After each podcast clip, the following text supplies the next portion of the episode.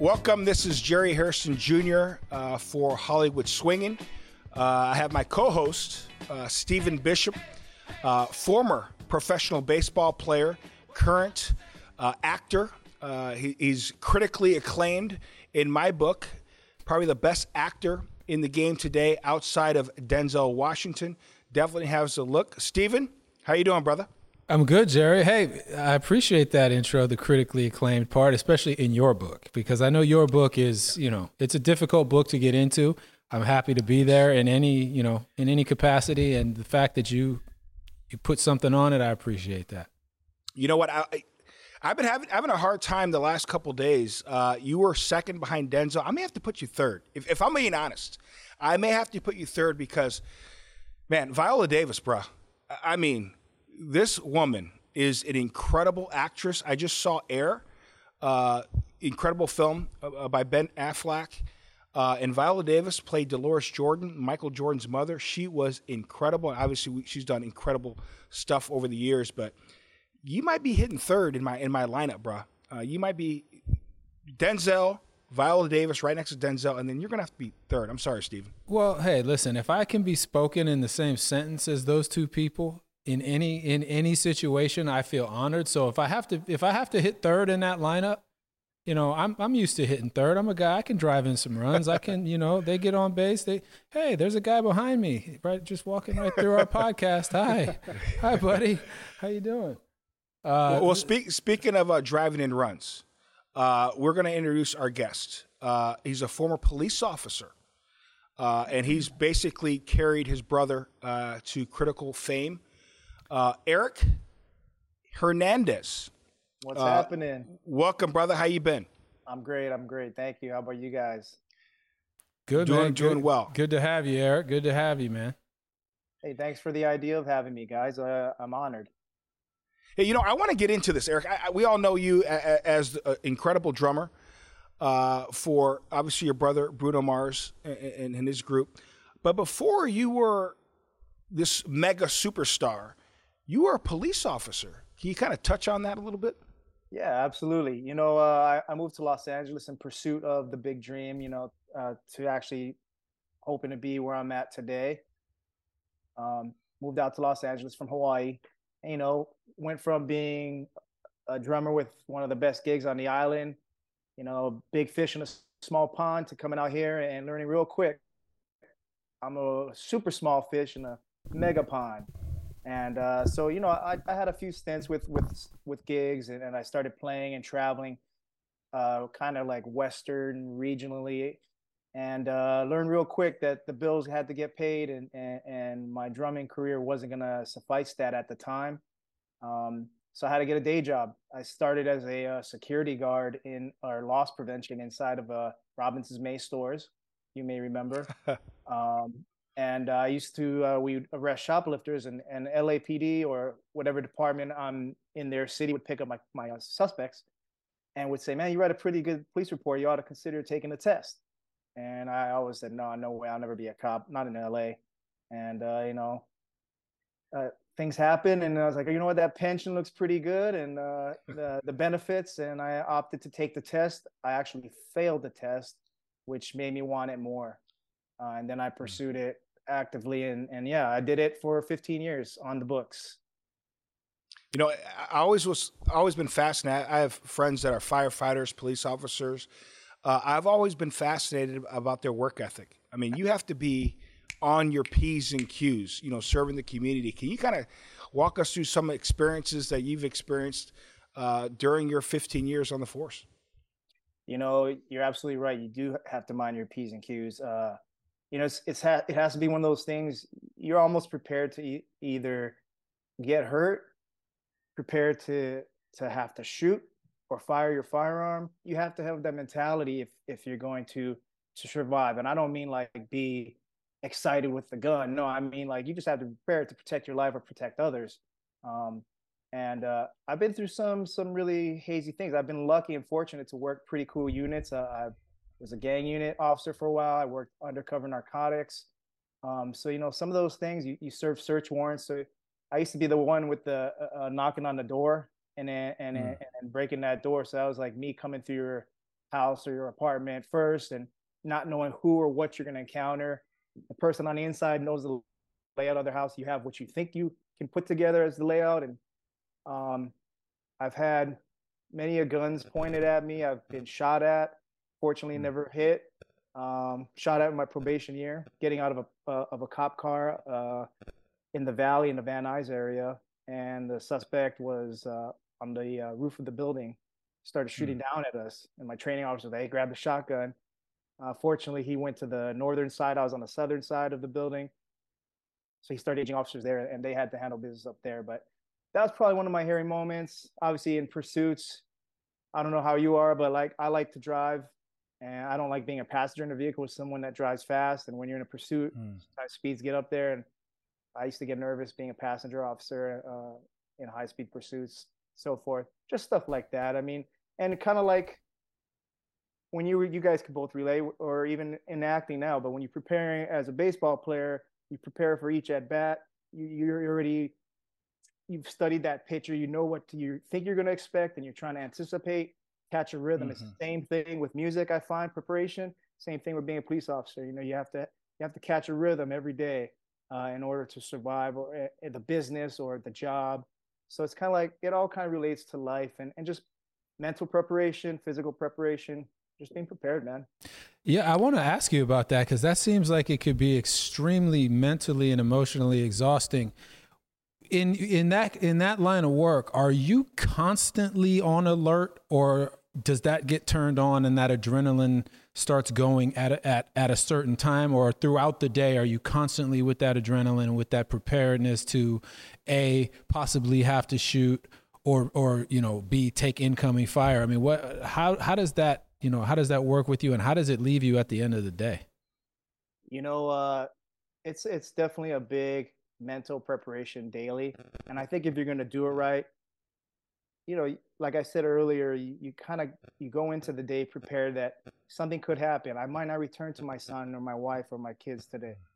I don't want to feel like that, but I have to have that preparation because I have to do what I have to do to survive. A for my family, and B to whoever I'm serving, whoever I'm trying to uh, attempt to protect. Um, it weighs a lot on you, you know, and, and and more power to the guys and women that can do it nowadays. I, I find myself I wouldn't be able to to be in law enforcement uh, in current times. You know, when I was there, it was still like doing it for the good guys, and you know, and now it's just like it seems to be a little bit haywire out there. Um, if I don't know if I really if you had question. to it, well you you kind of did i mean I, I just was trying to get to the the crux of if you were you know for the most part in a chill situation and then the adrenaline was turned on or if all day every day you were kind of walking around with your head on a swivel if you had to give an estimate of it, the percentage of days where you had to engage in something that might have not let you go home what would you what would you say that percentage would be I mean, to the extreme of not, might not let you go home, I would say thirty percent. Wow. That's big. That's a- that's, that's a a, big that's a percentage. big percentage three out of every 10 days you feel like you might be in danger of not going home that's Because you, you got to look at it this way: you're, you're conducting whether it's a traffic stop, when you work narcotics, you're approaching someone in plain clothes. Are they going to freak out, not figure out who you are? What what type of people are you engaging? As an officer, where are you putting yourself? Like me, when I was a police officer, I like to to work the areas that were problem areas because those are the areas that need policing, that need proactive work. You know, and uh, but now now to answer your question, how I feel, no, I think just like uh, I'll relate it to you guys again, sports acting. If you're prepared, if you pr- prepare every day, you train, you train hard for the situation. You train for at bats. You train for your your roles. Same thing. So if you're actively tra- training, staying in shape, staying in mental shape as well, you can go on your daily day without having that adrenaline and kick in. But when when shit hits the fan, you've trained so much, you react. And it doesn't mean overreact. It just, okay, this is what I trained to do. I trained to respond this way. Okay, I see a pitch coming this way. I train, oh, okay, I'm seeing, you know, what am I, what, what am I saying? It's, it's the same thing in my opinion. Like you don't have to be all wound up tight. You could be normal. yes, you're a little bit more aware. Like I'm till this day, I, when I sit at a restaurant, I like to sit facing the door. My wife knows she takes the seat. I take the seat where I can the door. I can kind of see who comes and goes. I don't like to have my back to certain, you know, things, people, doorways, whatever it might be. I just like to be aware, but it doesn't mean I'm panicked and freaked out and, and wound up tight. I'm just being aware of my surroundings. And like I said, training kicks in. You just if you if you train right, you train well, you know how to respond and react. You know, you talk about the preparation, you talk about training. Listen, I'm a huge fan of music. Uh, you know, I've grew up on Michael Jackson, Stevie Wonder, uh, back in the day. I, I, love all types of music, and I've seen so many different types of concerts from MJ since when I was eight years old. My dad took me to go see Michael Jackson to U2 uh, and, and various artists. I've seen six concerts of you guys, Bruno Mars, and you guys are probably the most prepared, uh, probably the most entertaining, especially today. Uh, talk about that being prepared where you're playing whether you're playing at the super bowl where you're playing at vegas uh, on New Year's. You guys always seem to put on an incredible show. Talk about that preparation. Well, thank you for that, Jerry, and thank you for your support and seeing our show that many times. Um, you know a lot. So a basically, lot I said I'm a groupie. I basically told everybody I'm, I'm, I'm a groupie. Yes, I'm glad you, you said it. I'm glad you said it, Jerry, and not me, because you know it was coming. I was, uh, Jerry, did you go backstage? Did you did you throw flowers? Let's on... just uh, uh Eric, go ahead, continue, continue. I might have saw a jockstrap. Easy, uh, easy. no, uh, you know what? There is a, definitely tons and tons of preparation, more than people might even know. You know, um, when a when a record is produced, okay, everyone gets your wraps your head around the material, and then we'll do probably about two months of band rehearsals, just as a band, locked up in a in a room in a studio, learning the album, all right, and then and learning it verbatim. Okay, now we've got that. Now we're going to transition into how do we make this translate live versus the album, maybe sleepy version. You know, how do we make it a little bit more exciting? Okay then you, so you, you do another about two weeks after that two and a half weeks of of tour rehearsals which will mean a live act a live performance live versions. Once we get that while this is being done my brother starts composing ideas in his head. How do i want this show to look? What do i see Can, he, he sees everything from camera angles where he wants the cameras to be where the light should be shining from how the light is shining what type of filters on the cameras I mean, he thinks about all that stuff while we are producing a show. So then you then you once that is done, the, the, the stage is designed, built, and approved. We move into another facility like a sound stage uh, where all the moving parts are there, and then we will run the whole show with the whole crew. So you got lighting, stage production, everybody's there, pyrotechnics, and the, the show is rehearsed and rehearsed until it's just like it operates almost on its own. Uh, so you're talking about, we'll use a one album cycle as an example. There's probably at least a good four months, three to four months preparing mm. for the first date. Then wow. when you do your first date, you're basically you're still trial and error and learning what uh, reactions are from audiences and so forth. What works with the crowd, what shtick, banter, and things are edited as you go. So I would say the second half of tour is always like where it's just like a well greased machine, you know, just going. And by the time, I mean, I'm not sure which shows. I, I know the Vegas show that you came to, but by that time, man, we've been playing that show for almost two years. That that thing's yeah. like autopilot. So Jerry, incredible show. Jerry, you don't know this about me, but when I was a kid, I played the drums up through like fourth grade in the school band. You know, I had the the little rubber, you know, palette that that, that, that, they had us playing on, and I knew all the the, the, the little solos and as I as I grew up, I always liked to tinker, you know, play on when I would come to somebody's house and they had a drum set, I'd always like to play and everything.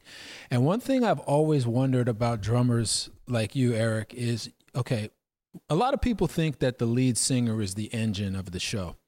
But in my opinion, the drummer is the engine. The drummer is what makes everything go in the in in time. The rhythm has to stay uh, you know on the proper pace through the drummer.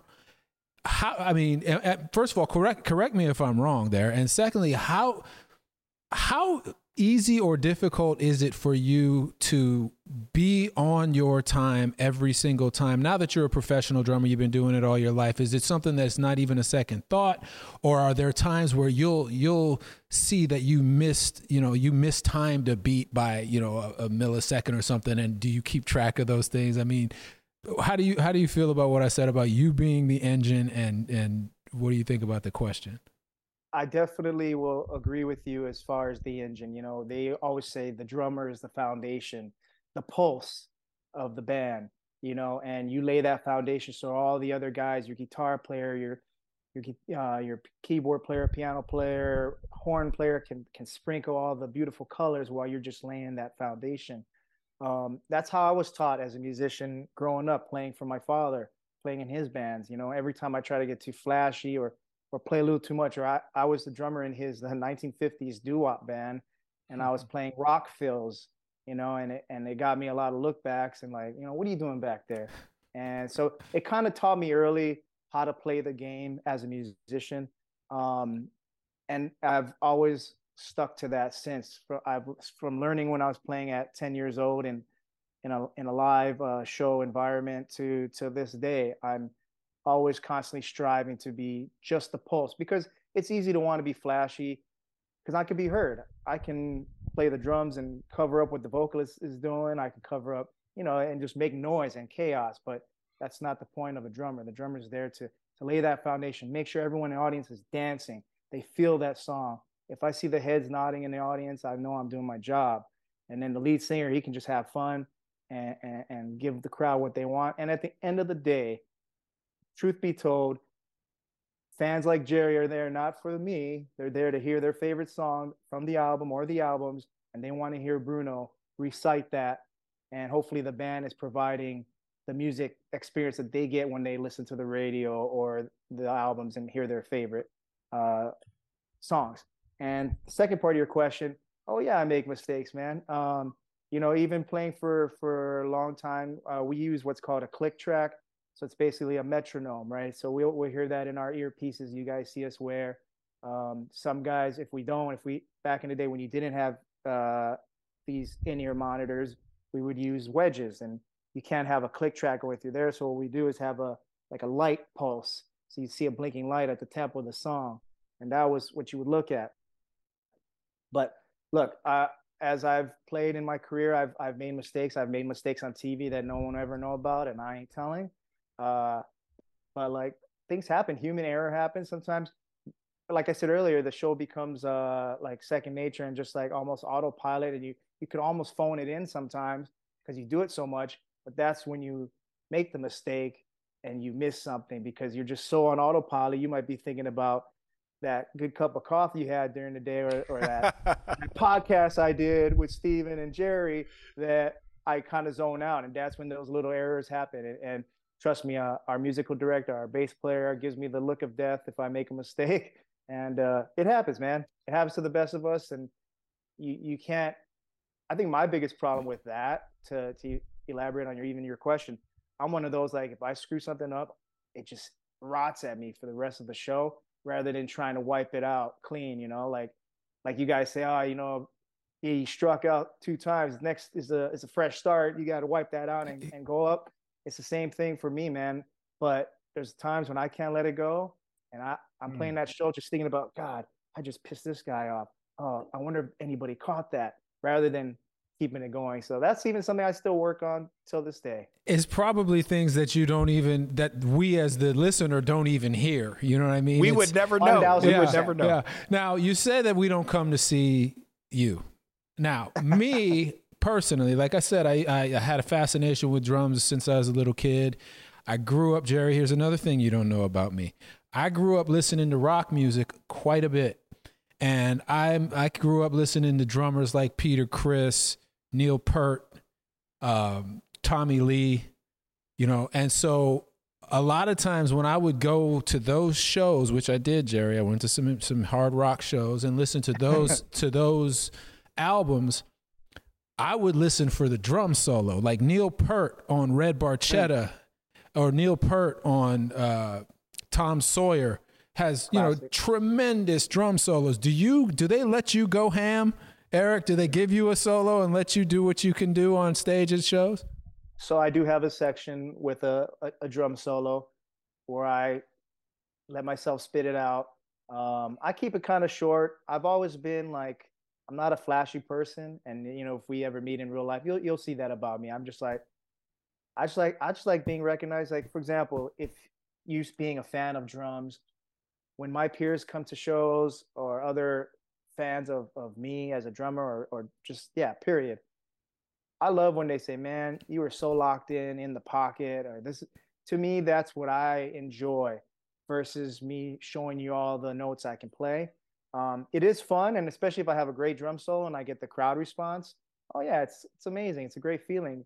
Um, but I I work hard to to achieve what I explained earlier. I just want I want to know that when you came to the show, you're like, hell yeah, that's my jam.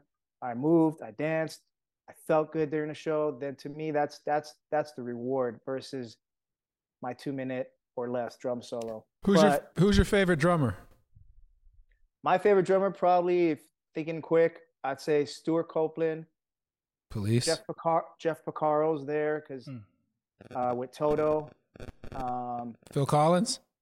Oh, for sure, for sure. Phil Collins, Neil Peart, um, Tommy Lee, all the all the greats. You know, then back in the day we had Buddy Rich. You know, who kind of started uh, making drummers a, a, front man um, back in the day before my time. Reggae drummers.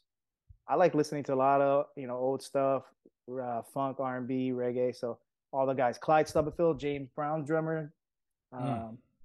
all those guys. You know, Eric, we talked about the transition you made from being a police officer to coming back and being a drummer for your brother. Uh, walk us through that conversation when you finally joined your brother uh, with his band. So my brother moved out to Los Angeles probably about eight years after me, five, eight years after me. Um, and of course, his passion as well. So he started trying to get around town, get known, started jumping in studios and learning to write and produce. And during that time, he started helping writing and recording demos for other artists.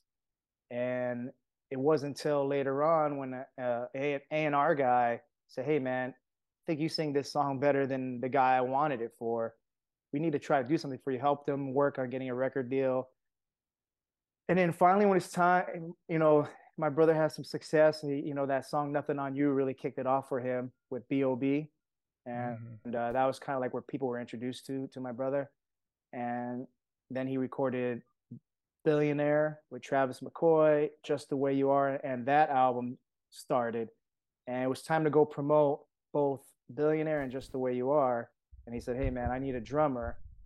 Are you are you down to come out with me? And i'm like heck yeah. And at the time i had just had my son.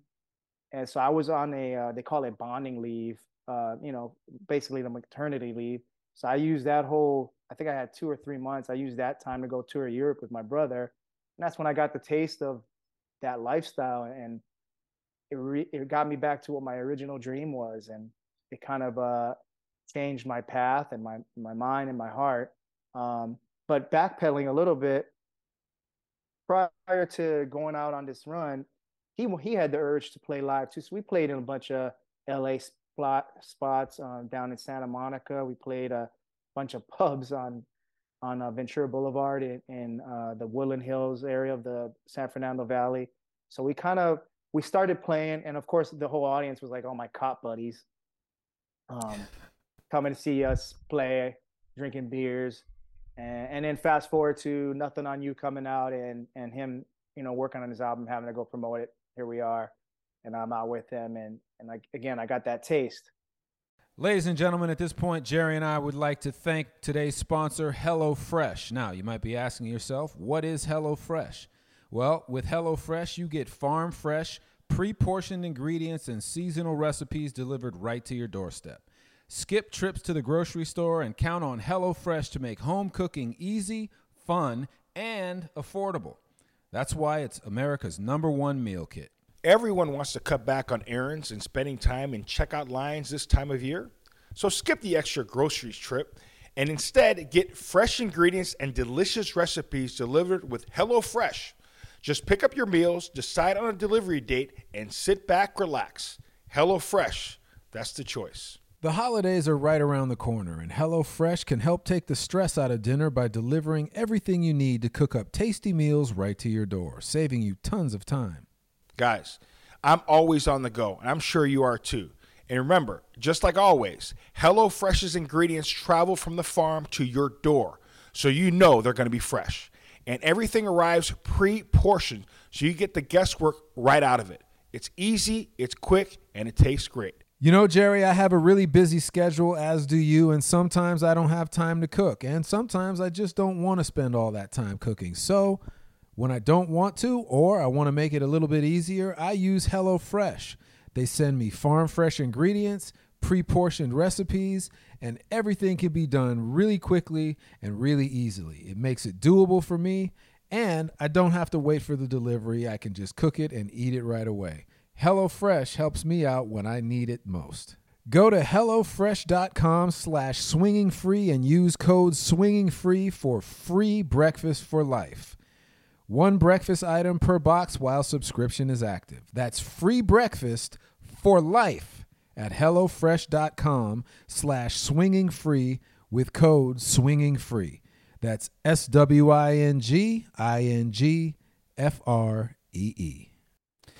Jerry, let, let me tell you a story. What what year did did did all this start happening, Eric? Can, Pretty I, much 2008. Uh, no, like when we went traveling, 2010. Right. Okay. So Jerry, before acting really really started popping for me, you know, Moneyball came out in 2011. This was before I shot Moneyball. Um, I was one of those guys that I'd get a job here, a commercial there, and I was able to make a little bit of money through residuals and things like that. But I wasn't really making my full living as an actor. So this was right around the time when uh, the World Series of Poker was very, very hot. 2009, 10, and uh, you know, 2009, 2010. I used to spend a lot of time playing at full disclosure for a good several months. I was paying all of my bills playing poker and I, I spent a lot of time at Hollywood Park Casino playing. I know po- where you're going. Playing poker.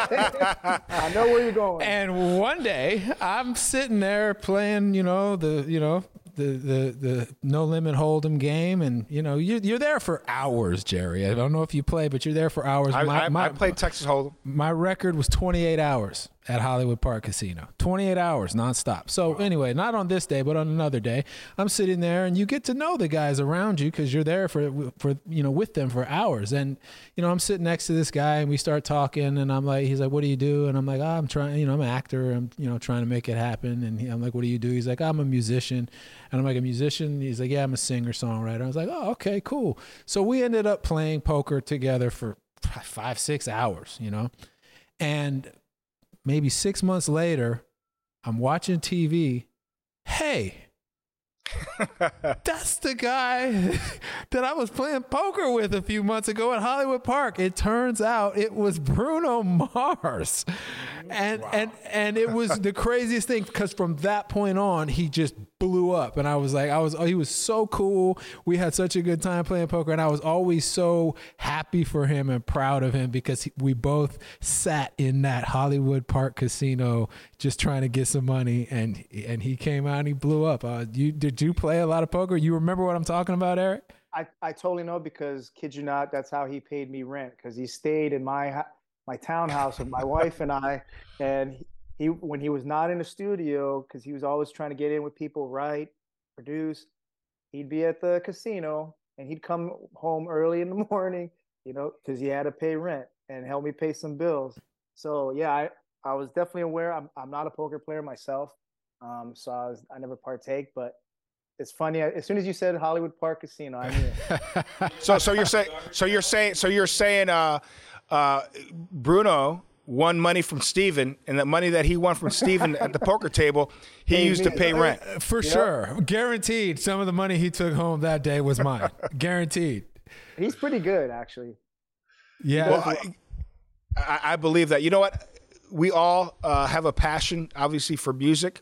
We also have a passion for baseball. Steven, I don't know if you're aware of this, but Eric is a huge Dodger fan. His son is an absolute beast on the baseball field. He's got one of the best swings I've seen from a, a young man. He can play the game. Uh, Eric, talk about the, the, your passion uh, for the Dodgers and for baseball. Man, uh, i consider myself a. I'll, I'll call myself a hardcore Dodger fan. Um, but I tell you, I tell you what, the Dodger fan for me, the Dodger fan in me came from my son, because when I moved to Los Angeles in Hawaii, it's so funny because now I actually know baseball players that emerged from Hawaii, and uh, and I've got to befriend some of them. But the funny thing is, growing up as a kid, we always talked about football, and I don't remember baseball being a thing. So I knew football, but coming out to LA, meet some friends, and they went, "Hey, let's go to the Dodger game. Let's go to the Dodger game." So I'd go. We'd sit up in the cheap seats, drink beer, and it was cool at the time. It was fun. It was for me. It was like the experience, hanging out with the hot dog and the atmosphere. I wasn't in the game yet, and then uh, I had my son, and I think he was about four or five. I was like, you know what? I'm going to take him, just me and him. It's the all American thing. Let's just go. Um, sounds cliche, but took him, and he was just fixated on on the game the whole time. And you're talking about four or five years old, and you know, for him not to like move or want to move, ask for. Uh, and we left that game, and, and I told my wife, I said, like, you know what? I think I'm going to make that our thing because I enjoyed it. I enjoyed watching him cheering, and when people were cheering, seventh inning stretch, he got excited. So it became our thing, we, became regulars going to games together. And it was then that I kind of like really dove in. And then he gets into T-ball, little league, and I start being an assistant coach on his team. So I'm starting to develop, figuring out the game myself and, understand and understanding. And so it was growing up with him and seeing his love for the game ignited my passion. And of course, you know, LA all day. And this is where I consider home now. And and huge Dodger fan. We try to go as many games as we can. Um, now I'm I'm watching him play, and I'm a huge. I know you guys both play baseball. Um, I wish I did as a kid. I, I love the sport. I analyze everything. I, I, watch everything from swings now, and but I can't play. He'll he'll, he'll text me during games at times, especially when you're on that tequila. No, he'll be text me during the game.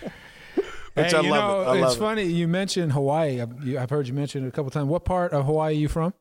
Oahu. Okay, my uh, my daughter her mother's side of the family are all from and still live on Maui. Okay. And you know they, uh, you know, big shout to Greg Dyson and all the Dysons out there on on Hawaii on Maui. Um, they they're a big musical family. Like they have a, a, a family band. You know, he's a guitarist and a singer, and you know I've actually played the drums with their band a little bit. At, oh, you know, cool. at one of the cookouts and all that. Um, how, how instrumental was was growing up there? I mean, I'm I'm assuming that there's a lot of that uh, out there. You know, big families where they they play music together. Were you was your family a, a family band, or did you just take it up on your own? No, big time. You know, um, big time family band. Uh, like I said, my father was produced a, a, 50s 60s revue that That's we were right. all part of. That's right. He not only that though, when I was growing up, he, he's a musician as well, and he played uh, he plays percussion, Latin percussion. So they couldn't afford sitters at the time. I'm sitting under his percussion rig, watching him, watching the drummer, and that's when I I figured out I, I wanted to play drums. You know, I was about four years old myself. Anyway, mom sang in the show, uh, uncle sang in the show, played instruments. So it was definitely a family affair. And and there is a lot of that on the island. You know, that's one of the things I do miss about Hawaii. It's it's really not about what house you got, what car you drive, what kind of clothes you wear, what purse you've got. It's it's really all about family. And when they, you know, mm. when they all say that Ohana stuff, it, they're serious about it. They have a roof over their heads. They got a car that gets them everywhere, food on the table. They're successful and they're happy. And part of that is gathering. Like we, we used to gather at the beach park and someone brings a car and you just sit around. You someone's cooking and singing and you know that stuff I do miss, and it's probably out here somewhere, but it definitely feels like I think because Hawaii is so much island on island time that everything just slowed down that you really can see everything happening where everything's so fast and busy over here. The beach park is the greatest, man. I love oh, yeah. I love that. You show up, everybody's there. Some like you said, somebody brings a big, you know, aluminum tray full of marinated meat and they throw oh, it yeah. out there on that that community barbecue. The kids are all down at the at the beach running around together, you know, going, yep. you know, the the, you know, uh, with our family uh the grandfather is always checking to make sure they're not st- you know playing over there by where the rip currents are and all mm-hmm. that. It's yep. just it's it's an amazing experience. And i love that bond that bond that the families have out there. It's it's you're right. It is different than it is here in that regard. It's it's but it's it's it's very very powerful that feeling and being welcomed into something like that was just an amazing feeling. For sure that's why I always love going to Hawaii. It's just a special, special place. And you feel, even though you're not from there, they make you feel welcome. They make you feel part of the family. And I just love that experience going to Hawaii. You know, Eric, last question for me. You know, I guess I get asked this uh, quite a bit as a former athlete from fans, and they ask, when was the time when you got to the big leagues where you fig- figured out, man, I really made it? I made it to the big leagues. Was there ever a time where you're on tour uh, at a special place at a concert where you're sitting back, you know, in front of so many people playing the drums, and you have your brother Bruno Mars in front of you, where you look back and say, "Man, we've really made it." You know, that's a great question because I still sometimes there's there, I can answer this in three parts. Number one, I probably say one of the biggest moments for us would probably be playing the Super Bowl because and we've been lucky enough to play it twice, but the first time, Super Bowl 48, it was in New Jersey. And I just remember just, you know, the Super Bowl to, for musician is is basically like they used to say the Grammys is a Super Bowl of music award shows, right? And I was fortunate to do several Grammys before even the Super Bowl. So you're in a musician, you're like, all right, man, I made it to playing the Grammys live on TV. I'm I'm up there. I made it to the Super Bowl of music. But then when you actually get to the Super Bowl, and I remember being nervous walking to the stage, it's freezing, and and we get out there and, and probably the first two bars, so you talk about the first four or five seconds of starting, I, I kind of exhaled and I said, you know what? We did it, you know, and this is just another show. Just play, Eric, just play. And then it and then it went smooth from there and then I'm looking and it's like, that's my goddamn brother up there. And it's like, we did this together. You know, I think that to me is one of the most special things that I, I get to experience this with my brother, my family member. Um, you know that in sports, but like, yeah, it's just incredible. But second part of that, like that theater that you came to Vegas, sometimes when that curtain drops and and I see people way on the top and they're singing, it's just like, wow, man, I'm so blessed. You know, yeah. we're so blessed, all of us, to be able to do this, especially after a pandemic, and uh, to be able to go back to that and, and feel that feeling. So till this day, I still am re- reminded, and and and I I always feel like, wow, I'm lucky. I'm playing drums for a living.